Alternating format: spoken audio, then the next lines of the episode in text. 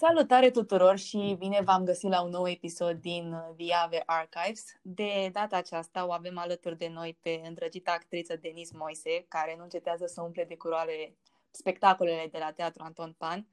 Bine ai venit, Denis! și mulțumim! Bine m-am găsit! Dacă era cu video, ați fi văzut că m-am înroșit. Mulțumim că ne-ai acceptat invitația. Cu drag, cu tot drag. Mulțumesc că m-ați invitat. M-am sincer, pentru noi e onoare să avem alături de noi o persoană așa ca tine, o, un artist, de fapt, un adevărat artist lângă noi. O, doamne, deci ce gata. Mulțumesc, nu știu ce să zic. Încercăm, încercăm. Uh, ei bine, o să încep prin a te întreba ceea ce toată lumea întreabă în perioada aceasta. Cum este cu perioada de carantină? Cum te descurci? Uh, aș fi ipocrită să spun că nu e bine. Chiar am uh, prima lună am stăteam închisă în casă, în apartament și într-adevăr o luam puțin razna pentru că apartamentul e mai mic în București. Dar um, am început să mă focusez un pic pe mine, să am puțină grijă, să meditez, uh, să mi-am propus să citesc un pic mai mult, să fac mișcare și Mi-e frică că se termină acum pandemia, că e atât de bine. Da. E bine, asta este foarte bine. Mulți găsesc da. liniștea în carantină. Ne bucurăm că tu o faci. Da, și sunt, adică îmi dau seama că sunt super norocoasă și mi-e frică că o să se termine perioada asta și o să mai vreau. Îți da, nu. teatrul să joci? Oh, normal normal. Adică toți suntem, după ce că noi actorii avem așa un dram de vanitate în noi și ne hrănim cu chestia asta, adică nimeni nu cred că se face actor pentru bani, se face strict pentru pasiune, să ți se ia chestia asta e crunt. Dar uh, contează cum îți canalizezi energia, spre ce ți-o canalizezi. Da, da, da. Depinde cum ales să gândești în perioada asta și cum ales să te exact. Exact. Și depinde, adică știu că sunt niște chestii destul de basic și clișeice, dar să vorbești la telefon cu oamenii care îți fac bine chiar contează. Da, te umple de energie. Da. Da.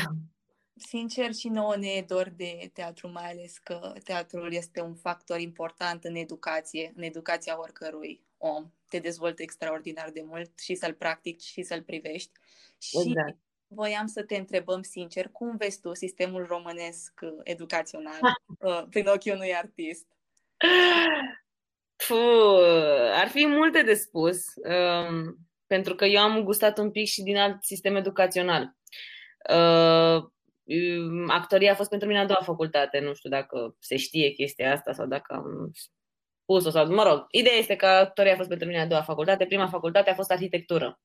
Am făcut uh, trei ani în Anglia când am avut 18 ani, am plecat de acasă și am făcut uh, acolo uh, undergraduate, adică fără master. Acolo nu-i, uh, nu-i ca în România, cu arhitectura de șapte ani dintr-o bucată, cu diploma, faci uh, facultate și master separat. Și am făcut doar facultatea.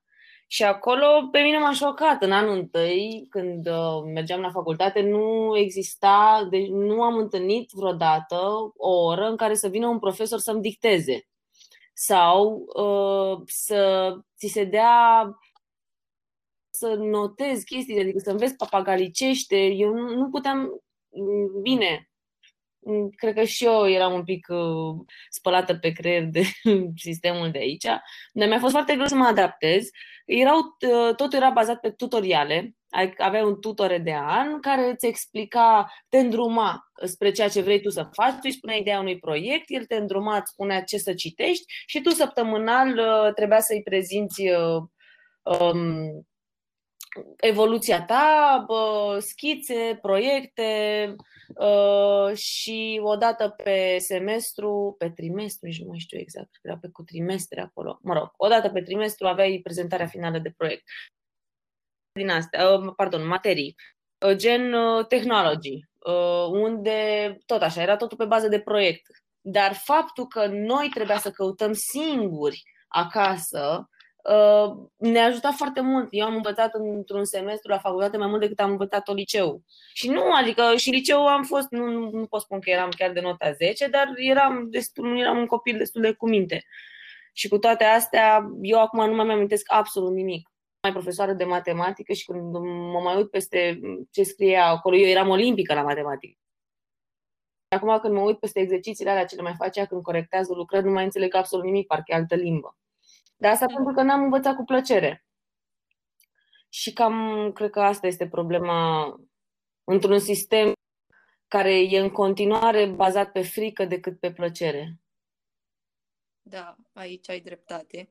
Și voiam să te întreb cum a fost trecerea de la sistemul educațional englez și când ai venit aici și ai făcut facultatea de teatru, nu? Da, e, aici iar uh, am avut un mare noroc și sunt foarte recunoscătoare. Profesorul meu, uh, pe nume Micloș Baci, împreună cu soția lui Irina Vințe și Camelia Curuțiu, au fost uh, ghizii noștri uh, și mm, e un profesor extraordinar. Sunt niște profesori extraordinari care cumva adoptă un pic din uh, metodele occidentale dar, bineînțeles, atâta cât poți într-o meserie vocațională cum este actoria.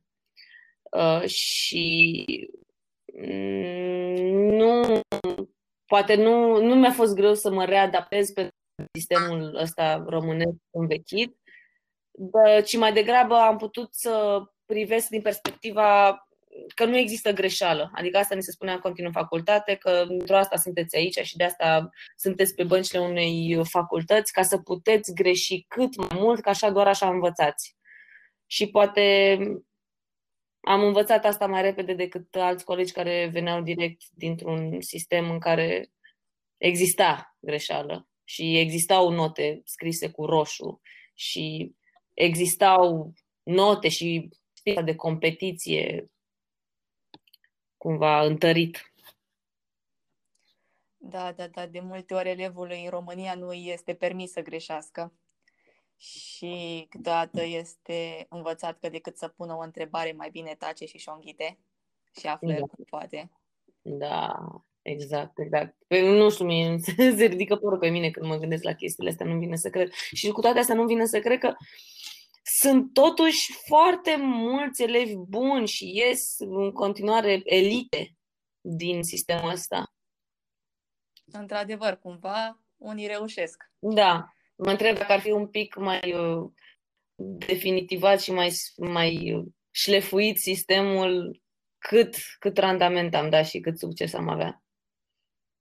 Sincer, și poate elevii nu ne-ar mai pleca în afară și ar alege o, o slujbă în țara lor dar uh, toată lumea fuge de sistem, știi cum e? Da. Din punctele de vedere. Da. Și odată ce reușește să scape de el, nici că ar mai vrea să se întoarcă aici. Și nu neapărat sistemul educațional, cât sistemul în sine. Da, da, da, da. De acord. De acord.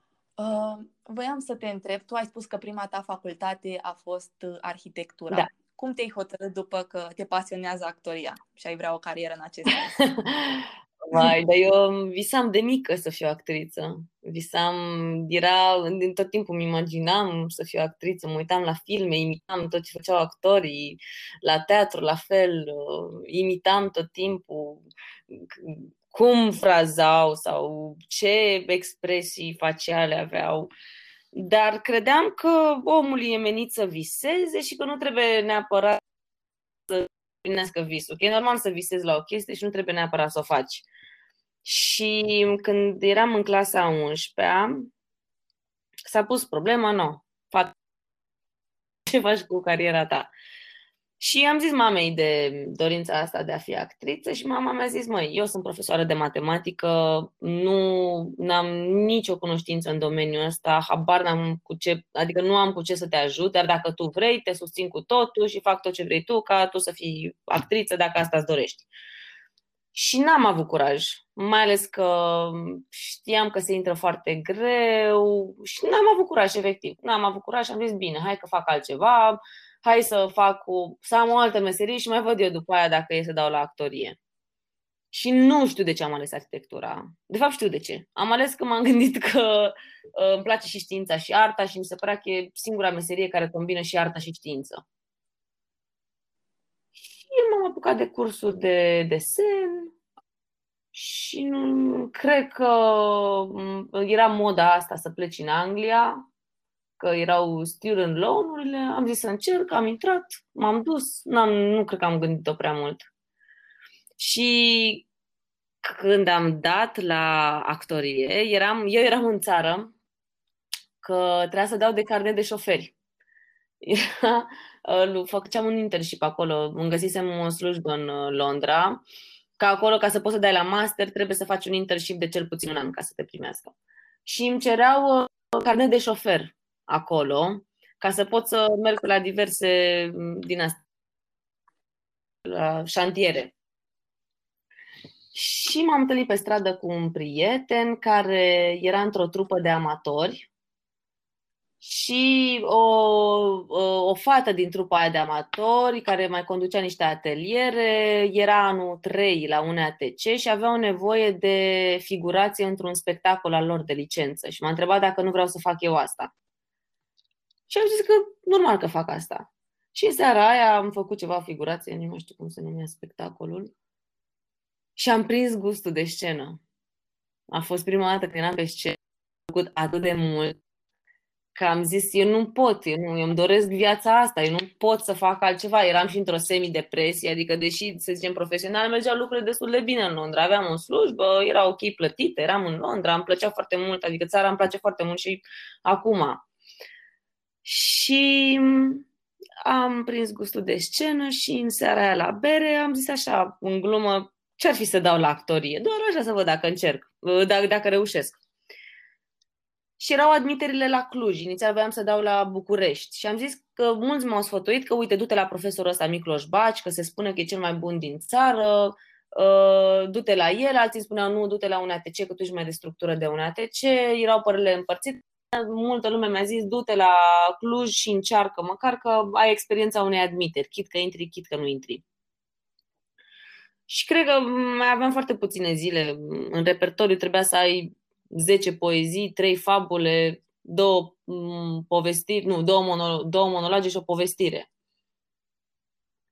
Și mi-am învățat pe tren, pe autocar, niște monologe acolo, M-am scris toate poeziile pe care le mai știam eu de când eram mică. Am mai pus unele și din burtă acolo pe repertoriu, că n-am avut timp să ne învăț. Am umplut repertoriu cu chestii. Adică dacă la admitere profesorii ar fi răspuit și ar fi zis zi poezia asta, m-aș fi făcut de căcat, că nici n-aș fi știut-o. Dar uh, am avut noroc, am zis scrisoarea la admitere. da. da, da, dar nu știu de ce, adică m-a întrebat ce poezie vrei să zici. Și știam că Paia o știu atât de bine, din clasa 5 știam eu scrisoarea a 3 și am zis-o Paia. A, și când m-am dus, au fost și niște ateliere de pregătire. Uh, cu vreo câteva zile înainte de examen. Și acolo, în timpul atelierelor, mi-am dat seama cât de mult îmi place facultatea și îmi plăceau profesorii cum lucrau cu noi Uh, îmi plăcea abordarea, atitudinea și doresc foarte mult să intru acolo. Și am început să mă panichez când am văzut că nu știu nimic, că sunt complet nepregătită. Majoritatea care dau la actorie se pregătesc un an, doi, își fac repertoriul cu un actor sau cu un profesor. Eu mă nu știam nimic, nici, nici repertoriul nu știam, da, păi să fi lucrat. Ceva. Și întâmplarea a făcut că am intrat. Și din momentul ăla mi s-a schimbat viața. Voiam să-ți spun că, uite, în uh, sistemul nostru educațional, majoritatea elevilor sunt îndoctrinați uh, atât de profesori, unii dintre ei, cât și de părinți, cu uh, câteva facultăți standard la care să aplice drept, medicină, politehnică, acestea care sunt mai cunoscute așa. Și uh, sincer, este de apreciat că ți-ai urmat pasiunea mm. și sincer, mai mulți elevi cred că ar trebui să facă chestia asta și cred că așa consider și tu, dacă au o pasiune să o urmeze. Uh, da, clar, cred că ar trebui să-și urmeze pasiunea. Adică, dacă e să compar, cumva am mai puțin bani acum că nu, trăim în România și sunt actriță, dar mă trezesc în fiecare dimineață abia aștept să mă apuc de ce am de făcut. Acolo, deși poate pe de altă parte viața ar fi fost mai ok, simțeam cum mă deprind din ce în ce mai mult pentru simplu fapt că nu făceam ce mă pasionează. Da, da, exact. Adică când ești de pe băncile facultății, ai 40 de ani în față în care o să practici slujba respectivă. Da. Și cred că trebuie să fie ceva care îți place. Da, și cred. Și banii, dacă. că mulți, mulți își aleg meseria în funcție de bani. Dar uh, banii, în momentul în care faci ceva cu plăcere, banii vin, vin singuri, că atragi, atragi chestiile, dacă faci cu pasiune, ești bun, lumea te caută și vin și banii.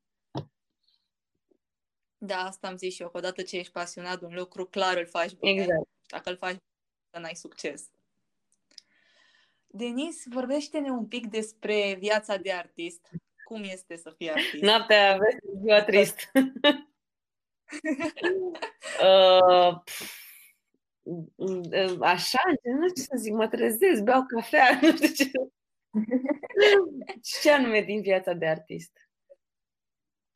Um, uite, cum sunt relațiile sociale, cum este cu programul, cu timpul, îți este Așa. greu? Uite, asta cu relațiile sociale, asta e foarte bună întrebarea, că chiar te, te îți modelează mintea Acum nu știu dacă ori da, dacă toate tipurile de artă te modelează, în mod cert să fii un artist înseamnă să ai cumva un spirit de observație și o nevoie de înțelegere, poate nu neapărat uh, uh, conștientă, dar uh, percepi altfel lumea în jurul tău, într-adevăr. Și pe mine actoria m-a, m-a schimbat. Adică cei trei ani de facultate pe care i-am făcut la Cluj am însemnat o depresie continuă pentru că eram eu în conflict cu ceea ce știam până atunci și îmi dădeam seama cât de mult mă schimbă. Înțeam că înțeleg din ce în ce mai mult și observam lucrurile și observam oamenii și, și cumva se, se se, se, se umplea puzzle-ul de piese. Uh, cred că pe mine, cel puțin, meseria asta m-a făcut mai empatică și mai uh, conștientă de faptul că orice om este așa datorită experiențelor din viață pe care le-a avut și nu poți să-l judești pentru asta. De acord. Și cu programul, cum îți este? Uh, uh, nu știu, nu dau seama, depinde. Depinde de perioadă. Adică program, fiecare, programul e în funcție de proiect și în funcție de oamenii din proiect. Că inclusiv aici, la teatru, am avut uh, spectacole în care repetam de la 8 dimineața până la 10 seara și spectacole în care repetam de la 2 până la 8 seara. Adică se face în funcție de fiecare dată, la fiecare proiect se creează așa o mini-familie cu regulile proprii. Sunt perioade în care eu, eu mai încerc, acum în ultimul timp trebuie să recunosc că nu am fost foarte activă, dar înainte mai și aplicam la diverse proiecte, fonduri, mai am și o asociație, noi uh, generația care am terminat la Cluj, ne-am făcut și o asociație, avem o trupă, mai și jucăm spectacole, și mă mai ținea și asta ocupată. În același timp, uh, mai avem și spectacole la Cluj. La, e un spațiu, se numește Reactor de Creație și Experiment. Foarte mișto de altfel, este super, nu știu, dacă ajungeți vreodată prin Cluj, să mergeți pe la ei. Uh, și nu prea mă gândesc la program. Adică dacă ajung în punctul în care uh, trebuie să-mi fac un program, e grav. Înseamnă că mă îndrept așa, sunt pe o pantă spre depresie și am nevoie de niște lucruri concrete în viața mea, de niște uh, liniuțe să pun pe o foaie și să fac tic, să simt că am făcut ceva. Dar în principiu am, îmi vin idei, mă pun să le fac și cam mai e. Sincer, este super, chiar este super. Uh, toată lumea Toată lumea spune și chiar este adevărat că teatrul te dezvoltă foarte, foarte mult personal. Da. Cât de mult te-a dezvoltat pe tine personal teatru și cariera de actriță în general? Uh, da, o să încerc să dezvolt ce am spus mai devreme. Uh, cum am schimbat cei trei ani de facultate. Nu știu cu ce să da, cumva îți dai niște punsuri la întrebările pe care oamenii înainte știa unul dintre motivele pentru care am și ales să dau la actorie, când am zis hai să dau la actorie, nu ai nicio certitudine că ai talent. Nu ai nicio certitudine că ai talent niciodată. Absolut niciodată. Cei mai mari actori consideră talentați, ori chiar dacă le-ar spune alți cei mai mari actori. Că nu e, niciodată nu ești convins. Și mai ales când uh, ești uh, tânăr în clasa 12 și vrei să dai la actorie, indiferent că ai luat premii, indiferent că profesorul îți spune, n-ai niciodată o certitudine, mai ales că vei intra. Dar uh, eram hotărâtă să dau pentru că cumva din prietenii care făcuseră facultatea de actorie pe care îi aveam, vedeam cum era o formă de terapie cu ei înșiși.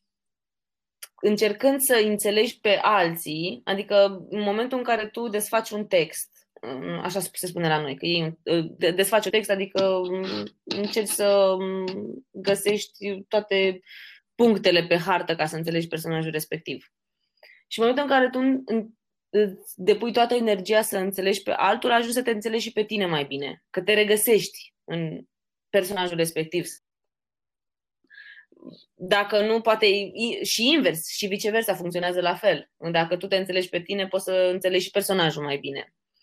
Și cumva, cred că conștientizam la un subconștient că poți fi un actor bun dacă ești tu ok cu tine, ca om. Și deci contează foarte mult relația pe care o ai cu tine însăți. Din punctul meu de vedere, da. Pentru mine personal, da. Nu vreau să dau nume, dar există actori foarte buni pe lumea asta care sunt oameni de căcat. dar pentru mine așa a funcționat. Simțeam că eu devin un om mai bun. Ei bine, asta e cam cel mai important, meseria pe care ți-o ales să te facă să devii un om exact. mai bun și să te inspire de fiecare dată.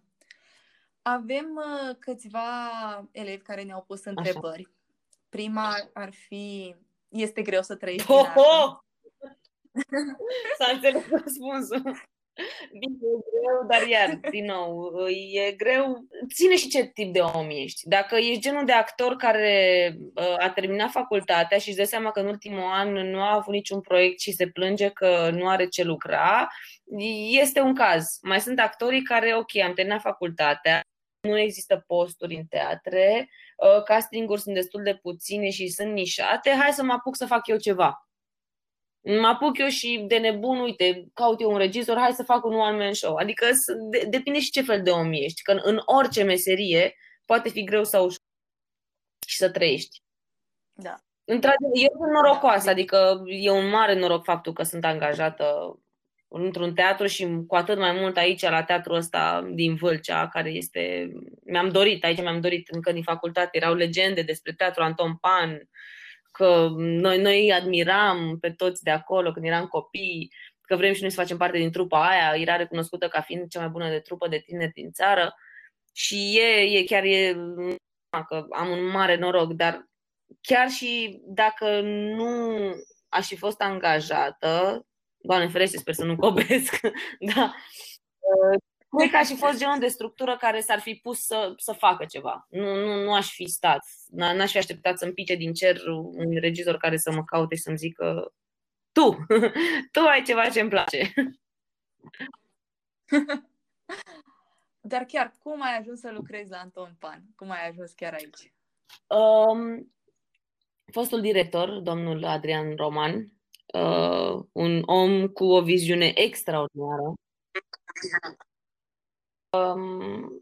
mi-a scris că m-a văzut, a, m-a văzuse, noi în anul 3 de facultate avem un festival se numește Galactoria, în care jucăm toate spectacolele, chemăm invitați. Uh, uh, apropo de chestia asta cu fă, pe făcutele, ăla a fost mâna mea de lucru pentru a... Mi-am făcut mâna de lucru cu festivalul ăla pentru a intra în pâine. Adică cumva am căutat sponsori, am făcut siglă, afiș, ce, cumva ce faceți și voi la asociația voastră, cred. Adică nu da. știu exact ce faceți, dar îmi imaginez că tot așa sunteți o mână de oameni care cumva... Da, noi suntem o asociație care luptă pentru drepturile elevilor și pentru ca vocea lor să fie auzită. Pentru că în zilele de astăzi nu prea mai face nimeni asta. Dacă nu luptă elev pentru elev, nu prea mai luptă nimeni pentru Ce elev. frumos! Absolut mândră și bucuroasă pentru voi și mă bucur există copii ca voi. Mulțumim! Um, Așa, și a venit domnul Adrian Roman, a venit la Galactoria, a văzut spectacole și după ce uh, s-a terminat, mi-a scris dacă sunt interesată de o colaborare. I-am zis că da. Și am venit aici, am avut un interviu și aia a fost. și te regăsești în acest teatru, în acest wow. colectiv, gen colegii da, tăi. Da, da, da, da. Chiar suntem ca o familie. Imaginează că noi aici în teatru avem și camere de uh, locuit când venim să, când mergem să lucrăm. Vorbesc aici. Da. Ce și de cele mai multe ori se întâmplă chiar să stăm la masa împreună, repetăm împreună, mergem la plimbare împreună. Oh, acum mi s-a făcut dor să merg la teatru și să repetăm. Și mie. Să merg la teatru da. să mă uit la spectacol, dar fiecare de ce e dor. Și se formează, adică devenim o familie. Bineînțeles, orice familie are bune și rele, ne mai certăm uneori, mai sunt proiecte care și nu ne simțim bine sau sunt proiecte care la premieră plângem că cumva, pe de o parte am și ieșit la public și e dorința asta de a ieși la public, dar pe de altă parte îți dai seama că s-a încheiat o etapă. S-a încheiat și suntem ca o familie. Legat de colegi, de spectacole, ai putea să ne spui care e rolul tău preferat pe care l-ai jucat, da, și cel mai dificil? Păi și rolul meu preferat și cel mai dificil. De, din, de, de aici, de, de la Teatrul din Vâlcea sau uh, în general, ori de oriunde? În general. În general. Mamă, păi n-am. E greu, e foarte greu să alegi unul. E ca și cum îți alege copilul preferat, ca mamă. nu poți, fiecare te, te îmbogățește și te... Chiar nu știu, oh, nu, știu nu, nu pot, nu pot să aleg unul, chiar nu pot. Aș fi zis nu pot. Tot, cred că cel mai drag îți e ultimul, că la cumva e cel mai proaspăt în minte și acum mi-ar veni să zic că e uh, rolul uh, Catherine Givings din uh, spectacolul în cealaltă cameră, în regia lui Vlad Masaci. Dar uh, ar fi incorrect față de celelalte, nu pot. mai e se supără ceilalți. supără ceilalți copii. Mai e iar un rol foarte drag, uh, dar ăla e performance. Mă rog, eseu performativ se numește, de fapt. Uh, din 153 de secunde. E un spectacol uh, bazat pe tragedia de la colectiv. Și ăla a fost iar un proces de lucru care m-a, m-a, m-a întors pe toate părțile. Nu puteam să dorm, nu puteam să mergeam pe stradă, eram în continuu numai la interviuri despre colectiv și cu colectiv și documentare, mă uitam și mărturii. Adevărul e că ne-a marcat pe toți. Da, da. Colectiv. Bine, la Vâlcea cred că mai puțin, dar eu fiind din București și crescând în mediul ăla, era imposibil să nu ai pe cineva apropiat afectat într-un fel sau altul de incendiu. Într-un fel, acela a fost încă un moment în care ne-am dat seama în ce fel de sistem trăim și cum o mână se spală da. alta și n-a mai ieșit nimic la ideală da. de atunci. De fapt, au ieșit multe, dar nici până în ziua de astăzi nu s-a soluționat vreun proces. Sau ba, ceva. ba. Uh, da, da, da, de curând. De curând au fost uh, cazurile și am intrat la închisoare. Patronii, au fost vreo cinci, mi se pare, sentințe. Bine, aici e o poveste foarte lungă, nu merită să intru în subiect, că pe de-o parte sunt și subiective și mă și aprind foarte ușor, așa că nu. Da, Dar, da, da. Uh, da. Dar apropo de chestia asta cu sistemul, ce am învățat eu până acum că e, uh, nu știu ce sfat aș putea să, să dau unor copii, adică e, e și un soi de energie, dar mi-am dat seama că chestiile se schimbă mult mai benefic în momentul în care o faci cu, uh, ai zice gingășie, dar nu gingășie, cu tact decât uh, cu forța. Cred că da. dacă încerci să intri cu bocanci și să, să țipi, nu ajungi cu nimic. În momentul în care încerci să adaptezi lucrurile, nu să le schimbi total, cred că funcționează mult mai bine dacă e lucrurile treptat. Da, oricum o schimbare bruscă nu e da. niciodată, aproape da. niciodată benefică. Lucrurile se schimbă treptat, dar la noi de vreo 30 de ani nu se mai schimbă, deci... Chiar se schimbă. Încet, încet. Se încet, schimbă încet, dar încet. este o schimbare. Da, eu am ales să privesc din perspectiva ce mai pot face decât nu s-a făcut, hai să hai să mă supăr. Pe mine, cel puțin personal, mă ajută perspectiva asta. Da, da, da. Este o perspectivă bună, sincer. Uite, o altă întrebare o avem uh, și chiar mi se pare una interesantă. Cum a fost experiența de a juca în filmul câteva conversații despre o fată foarte înaltă? și dacă ne poți povesti de ceva despre film, pentru că nu mulți știu filmul. Adică îl știu, dar sunt persoane care nu l-au văzut încă. Uh, e, e, e foarte amuzant. Eu nici nu mă așteptam să iasă filmul ăla.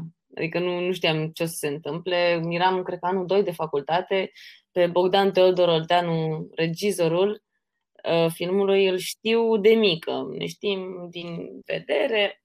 Cumva eram în cercuri apropiate. El, de fapt, m-a și sfătuit să dau la actorie. Când, când eram atunci, în perioada aia în care voiam să dau, el mi-a zis că, băi, du-te, că... Na, du-te, că trebuie să faci actorie. Și m-a rugat într-o zi că are nevoie pentru niște scene, că crede că s-ar potrivi, că ar fi multă improvizație.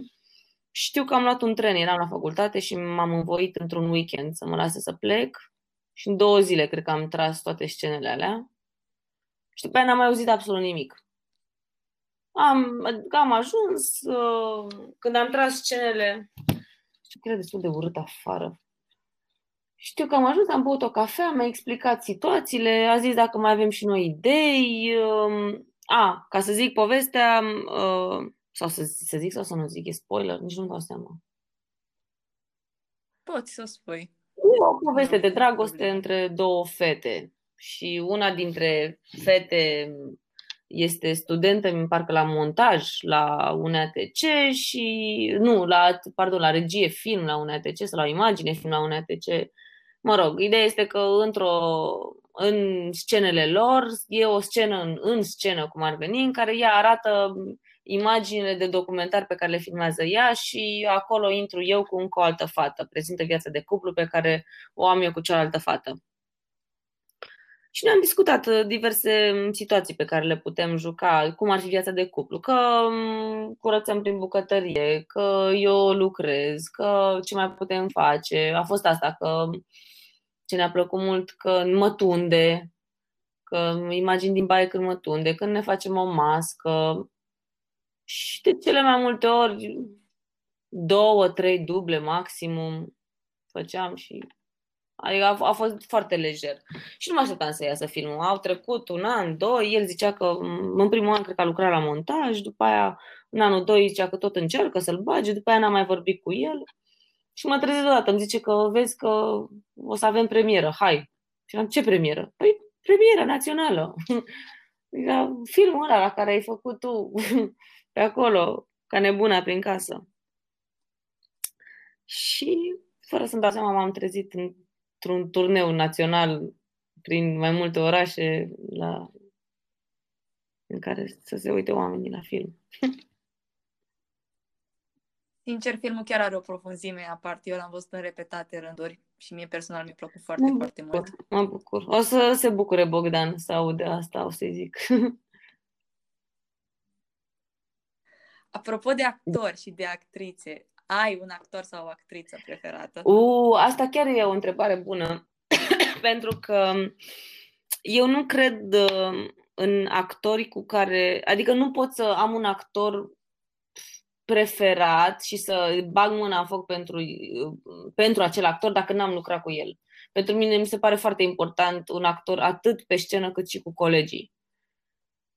Adică sunt, sunt actori faimoși pe lumea asta, pe care îi admir, dar nu, ne lucrând cu ei, habar n-am cum sunt ca oameni. Dar uh, actorii pe care îi admir cu adevărat sunt cei pe care i-am văzut în procesul de lucru și cum pornesc de la nimic și fac artă. Aici ar fi toți mei. aici chiar ar fi toți, chiar uh, sunt toți de aici de la teatru, sunt extrem de talentați, fiecare în procesul lui de lucru, de toți. Și și de la, de, din Cluj, de la reactor, e o fată, mă rog, aici nu cred că aveți cum să o știți, Alexandra Caras, care e, fai, de mută munții fata aia pe scenă, e absolut senzațională și la lucru, are, are așa o încredere de sine când pășește pe scenă că um, le dă și celorlalți încrederea ei. Este important să transmiți da. emoții bune și reușești să transmiți ceea ce simți tu. Uh, legat de emoții, uite că dăm din una în alta, cum reușești să treci de pragul emoțiilor și să nu uiți replicile pe scenă și să reușești să te canalizezi pe spectacol? Mm, experiență, Sau, nu știu, dar nu... Repetiție învățăturii. Nici n-ai cum, n-ai cum să... Ai, cumva nu prea mai e... Depinde acum și cât ai repetat la un proiect, dar imaginează dacă cânti un cântec de în fiecare zi, de 10 ori pe zi, timp de 6 săptămâni. Cumva începi să cânti cântecul fără să te mai gândești la el. Adică îți vine natural. Exact așa și în actorie. Imaginează că ai repetat de atâtea ori scena aia cu mișcare tu nu te mai gândești. Când te duci și pui cana pe masă, îți vine natural să zici replica aia, pentru că e o memorie a corpului. Ești atent pe alte lucruri, ești atent în timp ce joci la să fii viu, să îi dai partenerului, să, să fii conectat cumva și cu sala, să te racordezi la energia spectatorilor. Și nu prea înveți cuvintele, înveți intențiile mai mult, înveți uh, acțiunile pe care trebuie să le faci. De asta vine, cred că, și cu experiența care îți aduce relaxare. Faptul că ai încercat de un milion de ori să faci chestia asta și ai văzut că nu stai nimeni în capul. Stai puțin că da, întrerup. probabil de la... De... Da, mă, eu te aud. Mă auzi? Tu mă auzi?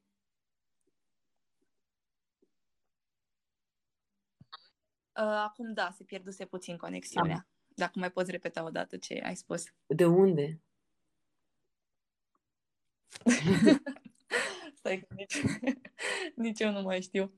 Uh, vorbeai de înveți acțiunile ah, ah. și nu neapărat cuvintele. Ah, da, nu s-a pierdut mult. Uh, da, că înveți cuvintele, că trebuie să te racordezi. Ah, bună, care era? Um, că nu uiți. A, așa, a, că relaxarea. Da, că relaxarea e cheia, care vine odată cu experiența. Că în momentul în care vezi, adică ai făcut chestia asta de 100 de ori sau de 1000 de ori și de fiecare dată n-ai murit, nu ți-ai rupt un picior, nu te-a împușcat nimeni, vezi că n-are ce să fie și îți oferi singur libertatea prezent și viu. Și în momentul ăla, dacă ești relaxat, nici n-ai cum să uiți, pentru că orice ar fi asta, ce se poate întâmpla? În cel mai rău caz, uiți o replică. Păi, dacă tu ești prezent, știi care e situația și în cel mai rău caz improvizezi, găsești un alt cuvânt.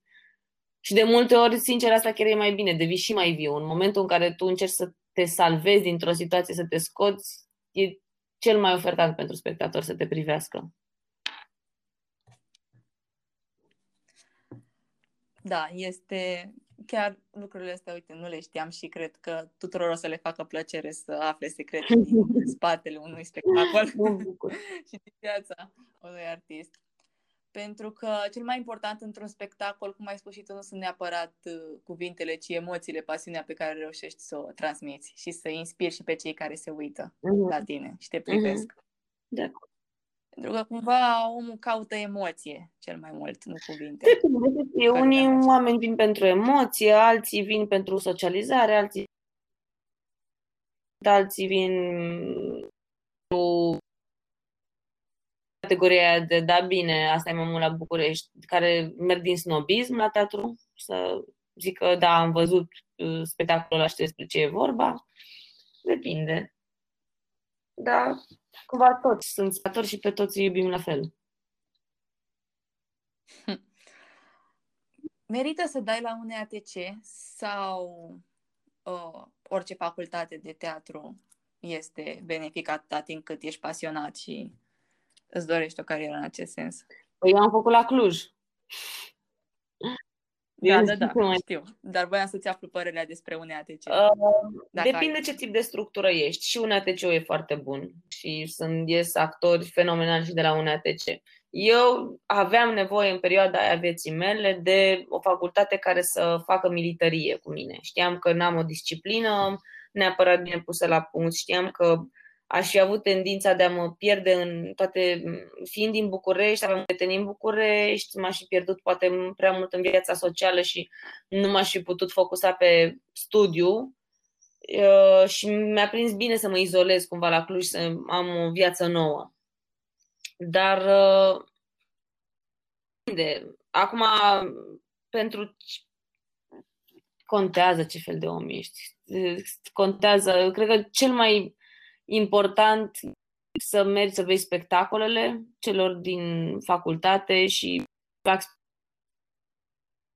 îți place atmosfera de acolo, uite-te un pic ce se studiază și după aia să iei o decizie. Experiența nu e experiența altora și nu, o facultate nu e mai bună ca cealaltă, fiecare are plusuri și minusuri și la, la facultate la Cluj lipsește o mare parte de un anumit tip de teatru și la București lipsește. Mai sunt și alte facultăți, și la Sibiu, unde iar sunt alte avantaje dacă mergi. Deci nu, nu, nu pot să spun că una e mai bună ca cealaltă. Deci cumva te molezi după propria personalitate și după unde te, te clar, clar. Mai mult. Cumva la un ATC ce nu mi-a plăcut mie că era zona asta de vedetism, de Mm, nu prea se mergea la școală, mm, fiind uh, în pâine acolo în centrul Bucureștiului, uh, într-adevăr mai prindeai o reclamă, mai prindeai un serial, mai prindeai câte o chestie pe la televiziune, mai făceai un ban și așa puteai să avansezi în carieră, dar nu prea dădeai foarte multă importanță școlii. La Cluj, pe de altă parte, se muncea de la 8 dimineața la 10 seara, în sesiune chiar am avut uh, în facultate că nu mai avea sens să mergem acasă pentru câteva ore, că trebuia să ne întoarcem la repetiții. Adică se muncea hardcore. Dar fie depinde, fiecare ce are nevoie. Da, fiecare după ce vrea să facă și ce da, aspirații da, da. are până la urmă. Da. Mai uite, cea mai grea întrebare din Eu, seara asta este nu este pusă de mine, ca să nu mă cer, dar este următoarea. Ce pui prima oară, laptele sau cerealele? Nu, nu, nici lapte, nici cereale. Este cel mai original nu mănânc, nu, nu mănânc lapte și cereale nu prea mănânc. Dar, uite, am mai mănânc uh, furci de ovăz cu chefir și întâi pun ovăzul și după aia chefirul. Uai, deci sunt singura ciudată care face invers. Da, întâi laptele. Nu e singura. Nu, da, nu, nu e singura. Colegul meu de apartament din facultate tot așa făcea. Întâi uh, laptele și după aia cerealele. Dar cum îți dai seama? Adică cum? Nu e spre apoase după aia? Nu, nu. Prima oară pui laptele și vezi cât pui și apoi pui cereale după cât lapte ai pus. Pentru că ai tendința să pui mai multe cereale decât lapte. A, poate de asta mă îngraș eu.